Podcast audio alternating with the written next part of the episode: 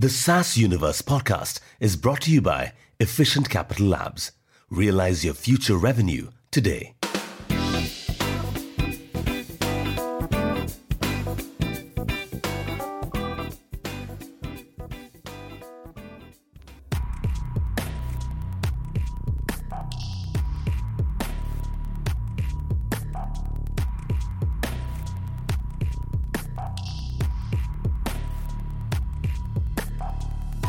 Efficient Capital Labs, or ECAP Labs as they're fondly known, a name that has gained significant recognition in recent years. Manish's journey with Efficient Capital Labs is an intriguing tale of a desire to revolutionize the Indian startup ecosystem. Efficient Capital Labs officially began in early 2022, but its roots can be traced back even further to the visionary mind of his co founder and CEO, Kaustav. When Kaustav shared his vision with Manish, it resonated deeply. The synergy between Manish and Kaustav laid the foundation for ECAP Labs to blossom into a remarkable venture. To truly understand the birth of ECAP Labs, we must venture back in time to where the seeds of their entrepreneurial venture were planted officially we started at the beginning of 2022 but Kaustav Das, who's uh, my co-founder and CEO of the business, he's had this vision for a little longer than that, probably 12, 15 months longer than that. And just for you to get some uh, sort of perspective into where Kaustav comes from and his thinking. So he's been a risk professional for pretty much his entire career prior to ECL. And one of the things that Kaustav had a vision about was, and especially uh, given his experience as an Indian who knows India, understands India, and somebody who's operated in the US, the cost of capital differential between the two geographies. He always felt that okay, this cost differential is a big problem if you see it from demand side or from the focus from the side of the entrepreneurs who are operating in India but it's an opportunity if you think of it from a supply side as in if you can do uh, something to kind of solve that problem for people who are operating on if you like the india us corridor as we call it. Now that's where the idea of efficient capital labs germinated from.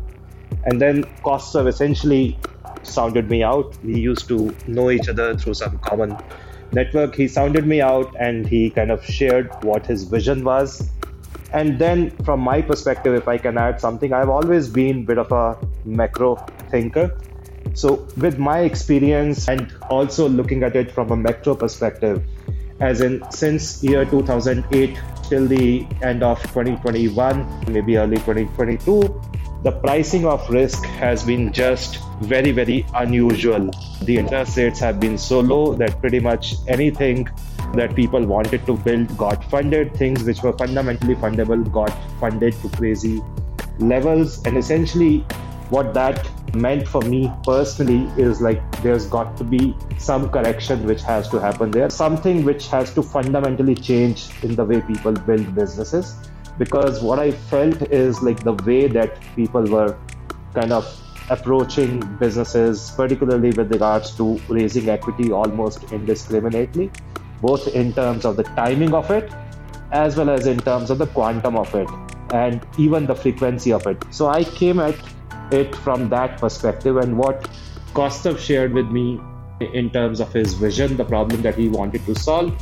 I kind of shared his enthusiasm in terms of the opportunity. And then we said, okay, you know what? We are both very excited about this. This is a space that we need to go after.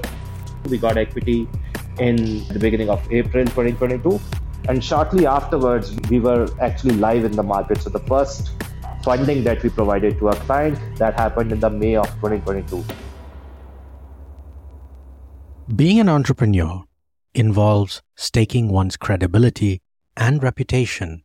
At the same time EC Labs was conceived, they were met with skepticism and doubt about the viability of their vision. The prevailing market conditions, characterized by low interest rates and high funding, made their proposition even more challenging to comprehend. But with a keen understanding of risk management, Manish and his team forged ahead.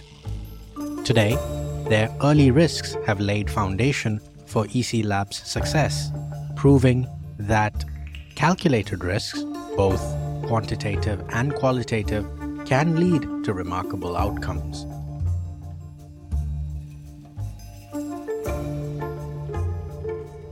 Back when we started to talk about it, you know, at that time there was no funding winter, the interest rates were pretty low. VC funding was still at an all time high, and a lot of people actually questioned the fundamental thesis like, is there a market for, for something like this? Like, why are you going after this? Why are you not doing something else? So, in that sense, it does require a lot of conviction to go after something like this. And of course, you take risk as a business, as in a part of your equity is tied to these fundings. But you also take risk as in you are risking your personal credibility, your professional sort of reputation, and so on. You know, when you go after an idea which may not necessarily be as popular as it is now when you started. So yes, certainly it was it was a risk, and I think all business is risk in a way, and it's just a question of like how you manage that risk and how sensible you are about that risk in terms of the sort of qualitative risk that you take and the quantitative risk that you take, like how well positioned you are to kind of manage that risk within the bounds of your business. I think, uh, like in my sort of judgment, there are two, three things which are key to being an entrepreneur, one of them is like you should have a good stomach for risk, especially if you want to kind of survive across cycles. Like in a boom cycle, you know, you may be really lucky, like you can ride the entire wave in terms of funding, you get a good exit and so on. But more generally, I think you have to have a good stomach for risk. You have to have a very good self esteem because especially early on a lot of people that you meet they will be skeptics they will kind of say like why are you doing it you would want to hire people they may not want to work with you you will hear no more often than you will hear yes. So you have to have a good self-esteem and almost like a way that you can detach yourself personally from what you're doing. And and it's easier said than done because at the end of the day you know sometimes as entrepreneurs we become the idea and the idea becomes us. By choosing a revenue based model over an equity based one, EC Labs acknowledges the importance of time and the need for liquidity in today's fast paced entrepreneurial landscape. While equity based funding may offer the potential for higher returns in the long run, it often comes with a significant time commitment and a level of uncertainty. EC Labs aims to provide entrepreneurs with an alternative approach that allows them to access the capital they need quickly and efficiently.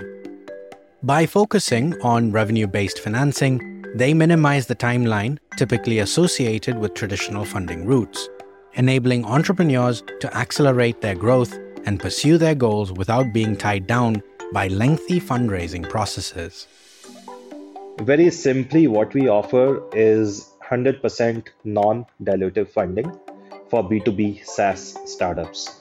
So I'll just break it down a little bit. So, what does 100% non dilutive mean? It means that when startups take funding from us, they are not going to dilute any part of their ownership in the business. So, it's not a conditional thing. It's not like under certain conditions they'll have to dilute. It's not a that largely it is non-dilutive, but there's a small element of dilution through warrants, etc. It's 100% non-dilutive. The second important aspect is that we are a revenue-based financing player, which means that the amount of funding that we give to startups that will be a percentage of their ARR or annual recurring revenue that they are getting, that they are currently generating. And then the third thing, which is really important which didn't come in that single line description that I provided, but it's really, really important. As founders, like one of the things that you do, at least for the first few years of the company, is raise capital. Capital is like lifeblood of a company in the initial stages. It's always lifeblood, but let's say external capital is more pertinent in the initial few years of a company. And if you look at more sort of established slash traditional ways of funding, such as venture capital, etc., they are great for many, many use cases. But one of the things that you need to bear in mind is that venture capital can take a long time, as in the uh, the amount of time that you have to invest in terms of management mindshare to get funding from VCs, it can be significant. and uh, the cost of it. So one is the time cost of it, the management mindshare cost of it, and then the cost of it in terms of the legal cost that can also be significant. But what we do, that's a very simple way of funding, which is really optimized for speed and management's mindshare. So our customers don't really have to spend a lot of time in order to apply for funding with us. It's a very, very simple process that we have. So let's say if somebody applies on a Monday, then you know, in a, uh, assuming that they have provided us everything that is required in terms of documentation, etc.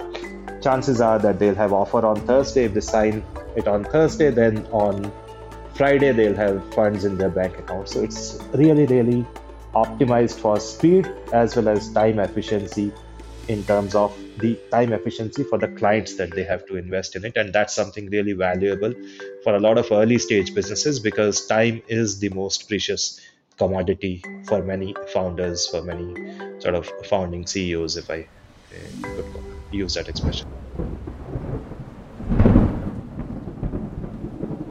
Venture capital funding becomes necessary during the early stages of a business when there is no product or revenue. However, as the startup progresses and achieves initial product market fit, the need for the next round of funding arises. At this point, the CEO faces a choice. The time consuming process of raising VC funding, which involves scouting investors, making presentations, and traveling, with the alternative of accessing a funding source, like EC Labs, that offers a simpler and more accessible approach. The decision making process is not limited to an either or choice between VC funding and non dilutive funding. Startups can also consider a hybrid approach, raising a portion of their funding from VCs and the rest from non dilutive sources. Timing, realistic growth potential, and the right type of capital all play a crucial role in making informed decisions that align with the startup's goals and optimize its chances of success. So let's compare this with venture capital. Okay. So one is like when do you raise venture capital? So typically, let us say if you are starting a business, if you don't even have a product, forget about revenue, you are just getting people excited, then obviously you have no choice but to go to either a VC eh, kind of investor or maybe to friends and family if you are so connected and if you have a sort of network and yeah an angel or some sort of accelerator where you kind of get things off off the ground. You really don't have much choice there. That's anyway a time consuming process but that's a sort of uh, given. Now like you can't really change much there. Now what happens for a business? Imagine that you are a saas business. Now you are off the ground. You have come to a stage where you have found initial product market fit, your ARR is somewhere around 250, 300K, right? At that stage, typically a business would need to look for their next round of funding because essentially what they want to do is to uh, to grow basically they have found the product market fit and then they just want to execute maybe they have also figured out a playbook by that time on which they want to execute in order to grow their revenue so now at that stage you have a choice you could go to a venture capital investor. In some cases, it might be your existing investor, in which case it it could be somewhat easier in terms of raising capital. But let's say you need to go out to the market, then you have a very clear choice to make. Do I, as the CEO, spend time like scouting investors, getting them excited about this space, making presentations, traveling, or do I, as a CEO, focus on my business uh, like for this time? Because funding can be a pretty much full-time job for the duration of funding like 30 days 60 days. So it can be a pretty time consuming process. And it does require you to take time away from your daily responsibilities. So you have to optimize for time that it takes you have to optimize for timing as in when is the right timing and then you have to think very very very clearly in terms of what's the right kind of capital for your business at the stage that you are at. As EC Labs carved its path in the business landscape, it made a strategic decision to focus specifically on SaaS, software as a service companies. The SaaS industry has experienced remarkable growth and has become a dominant force in the technology sector. By concentrating their efforts on this niche, Efficient Capital Labs positions itself at the forefront of an expanding market with immense potential. At least for the next 18 24 months, we are very much focused on B2B SaaS. Now, why B2B SaaS? One is that SaaS as a vertical, like it lends itself to a way of growth which other verticals don't lend themselves to. So, SaaS is generally a high gross margin business. SaaS is a business, and you see this very brilliantly executed in India, by the way, in general. Like it's a business that lends itself very well to a playbook. It's a business, which means like once mm-hmm. companies find product market fit, like they generally have a very good idea of what it would take to go from 1 million to 5 million, 5 million to 10 million. I'm not saying it's going to happen for all the companies, but at least the mm-hmm. theory is there, the case studies are there that one can refer to. Yeah. And then the SaaS revenue is mm-hmm. recurring, which means, like, from our perspective, because essentially what we are doing for the customer is we are giving them money today and creating a recurring obligation for them to repay those funds for the next 12 months. So it makes sense that those recurring, if you like, obligations that they have they are matching with the recurring revenue that they are generating. So in that sense, SaaS is is a great place.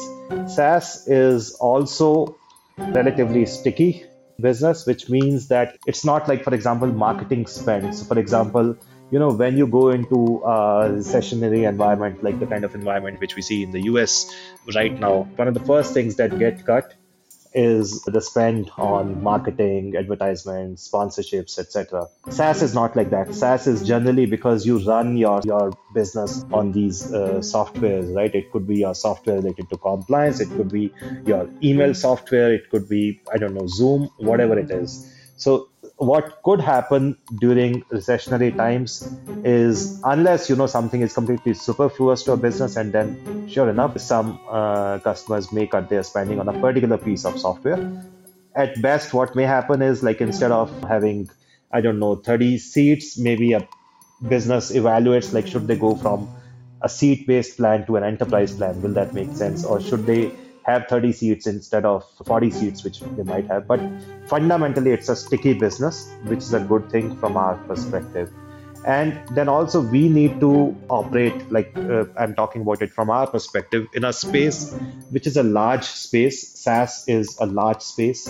We need to operate in a space where we can see a foreseeable growth for the next decade or so. And again, SaaS uh, fits that bill as well. So there are many things which are true about B2B SaaS. And in that way, it's somewhat of a unique vertical, which other verticals are not. Having said that, I think as we build capabilities, at some point we might want to get into recurring revenue businesses who are maybe not exactly B2B SaaS, but in some ways related to that. But that's you know somewhere down the line. As of now, we are very much focused on B2B SaaS. Unlike some industries where a single company may capture the majority of the market share and leave little room for competition, the SaaS landscape allows for multiple successful players to coexist and thrive. In the SaaS world, customers often have diverse needs and preferences, and different companies excel in catering to specific niches or solving particular problems. This creates a market environment where customers have choices and can select the SaaS solution that best suits their requirements. Rather than a winner takes all scenario, the SaaS industry is characterized by the potential for several companies to achieve success by offering unique value propositions, innovative features, or specialized services. So essentially, some businesses they operate in winner takes all spaces common examples that you see businesses with strong network effects are generally like that. Examples of that if you want to see for example in food delivery like remember how many players used to be there but now there's zomato and there's swiggy. So pretty much like in in a business where you have network effects you have such things like you know winner takes all. But then there are places where you don't have such advantage of scale that somehow make the leading player become bigger and bigger and somebody who's smaller than a certain threshold becomes smaller and smaller And software, particularly B2B SaaS space, is one such thing. And that's the reason I said that, and the reason that is important is because I have seen this not so much from an ECL perspective, but I do receive fair amount of emails from people in my kind of school who are currently students and you know pitch decks etc like sometimes they just ask for help sometimes they are raising funds and so on. And while i do understand like as a founder like you have an optimistic view and maybe what you're representing is even a more optimistic version of what you believe in your heart of hearts uh, in terms of what the market out there is. But it's very important to understand the dynamic. Like will for example if you are building a saas solution imagine it is the best solution in the world for a particular vertical. Even then would everyone would all the companies in the same vertical buy your solution? Would they not buy somebody else's solution? And there could be multiple reasons for that imagine that you are sitting in india building a piece of software.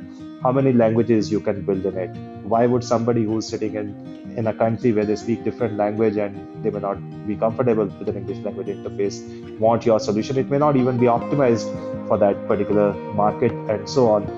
And the other thing to know is like there are many spaces. For example sometimes you see like solutions which are aimed at industries which are like super super fragmented like restaurants like gyms etc in those industries you have such a long tail of buyers and each of them is very different. Like the way a restaurant would think in india is probably very different than the way a restaurant in the us would think and so on. So when you are catering to such verticals it's very hard for you to be you know build a winner takes all business. The other thing for example a different way to look at it there are industries with very razor thin margins. In those spaces also it's very hard to kind of build a winner takes all business because the buyers would always be optimizing for cost.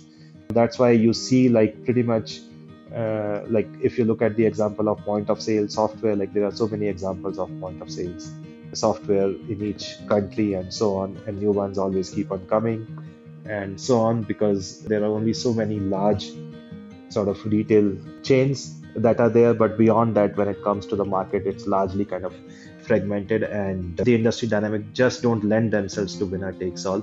And essentially the the the sort of derivative of that statement is if the overall size of the opportunity in that market is i don't know a billion dollars but if you know and even if that estimate is true but let's say it ends up having i don't know 50 players in it then on an average each player could be like 20 million. Maybe the biggest player could be like a 100 million dollar player which means like beyond other than that particular player a lot of people would actually be like you know 20 30 million dollars maybe in some cases 10 million dollar businesses and that is something which is not a bad thing for a business per se because SaaS businesses are generally high gross margin businesses. So you can build a very viable, very profitable, very attractive SaaS business that has a top line of $30 million and maybe the bottom line is $10 million. Just that it may not necessarily be attractive for, from a VC funding perspective because it may not necessarily give a billion dollar exit. Like that kind of business would be a great business that would be brilliant for any entrepreneur, like to show that kind of success. It may not necessarily be a VC fundable business. And if as a founder you end up taking too much equity from VCs to build that business, then essentially the exit becomes somewhat of a challenge and it may not help you meet your other goals as a founder. Manish is a pragmatic and visionary entrepreneur who possesses a deep understanding of the business landscape. As he shares his insights, it becomes evident that he approaches his ventures with a grounded perspective and a commitment to learning from each year's accomplishments. He focuses on understanding customer pain points and developing the capabilities necessary to address them effectively, and seeks to provide comprehensive solutions to his customers' most pressing challenges. Looking forward, Manish envisions his business as an international entity that solves money related problems for a broad range of customers across various locations.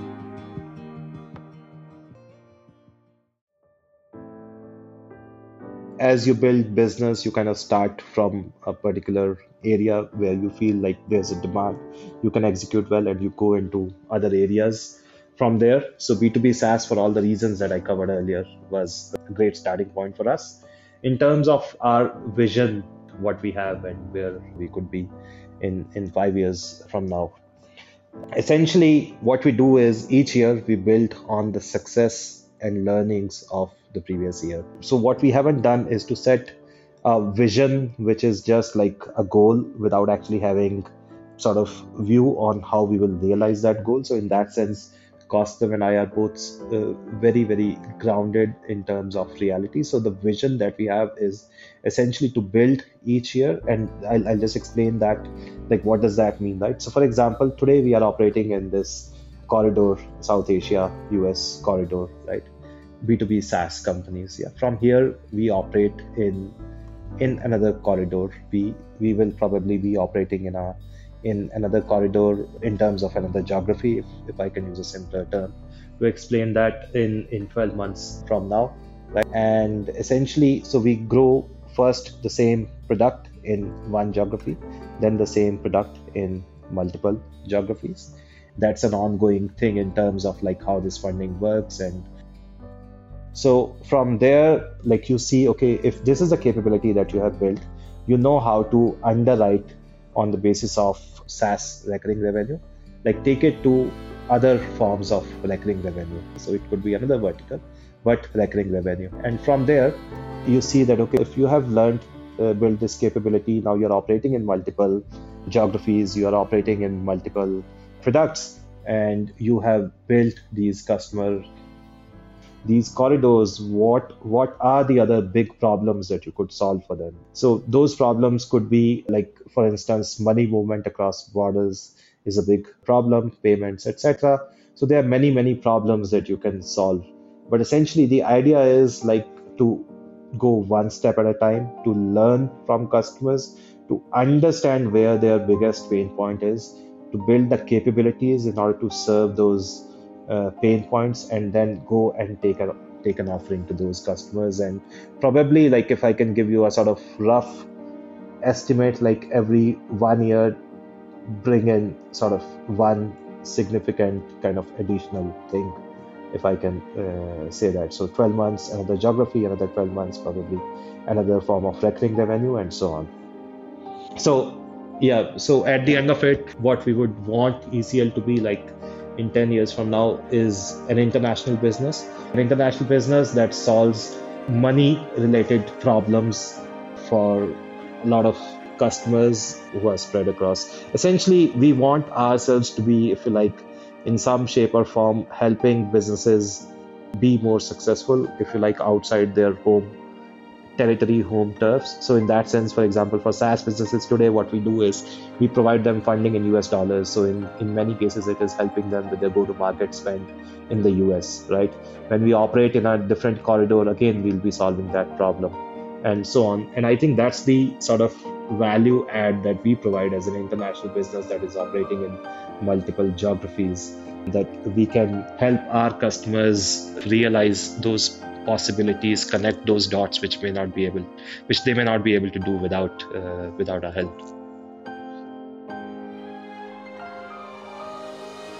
Manish's journey as an entrepreneur has been marked by an unwavering commitment to growth. From his humble beginnings in the B2B SaaS sector, he recognized the importance of understanding market dynamics and customer needs.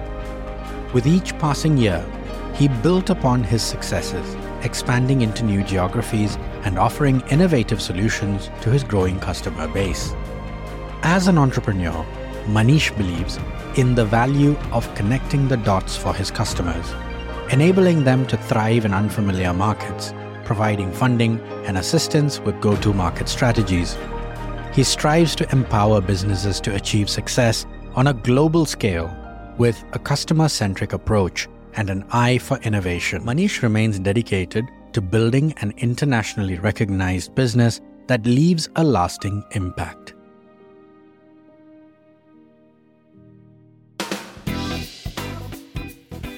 That's all for today, folks. Thank you for tuning into the SaaS Universe podcast. And remember, if you're looking for non dilutive capital to help grow your business, Efficient Capital Labs is here to help. With their unique approach, you can receive up to 60% of your projected revenue as upfront capital, and all within just three days.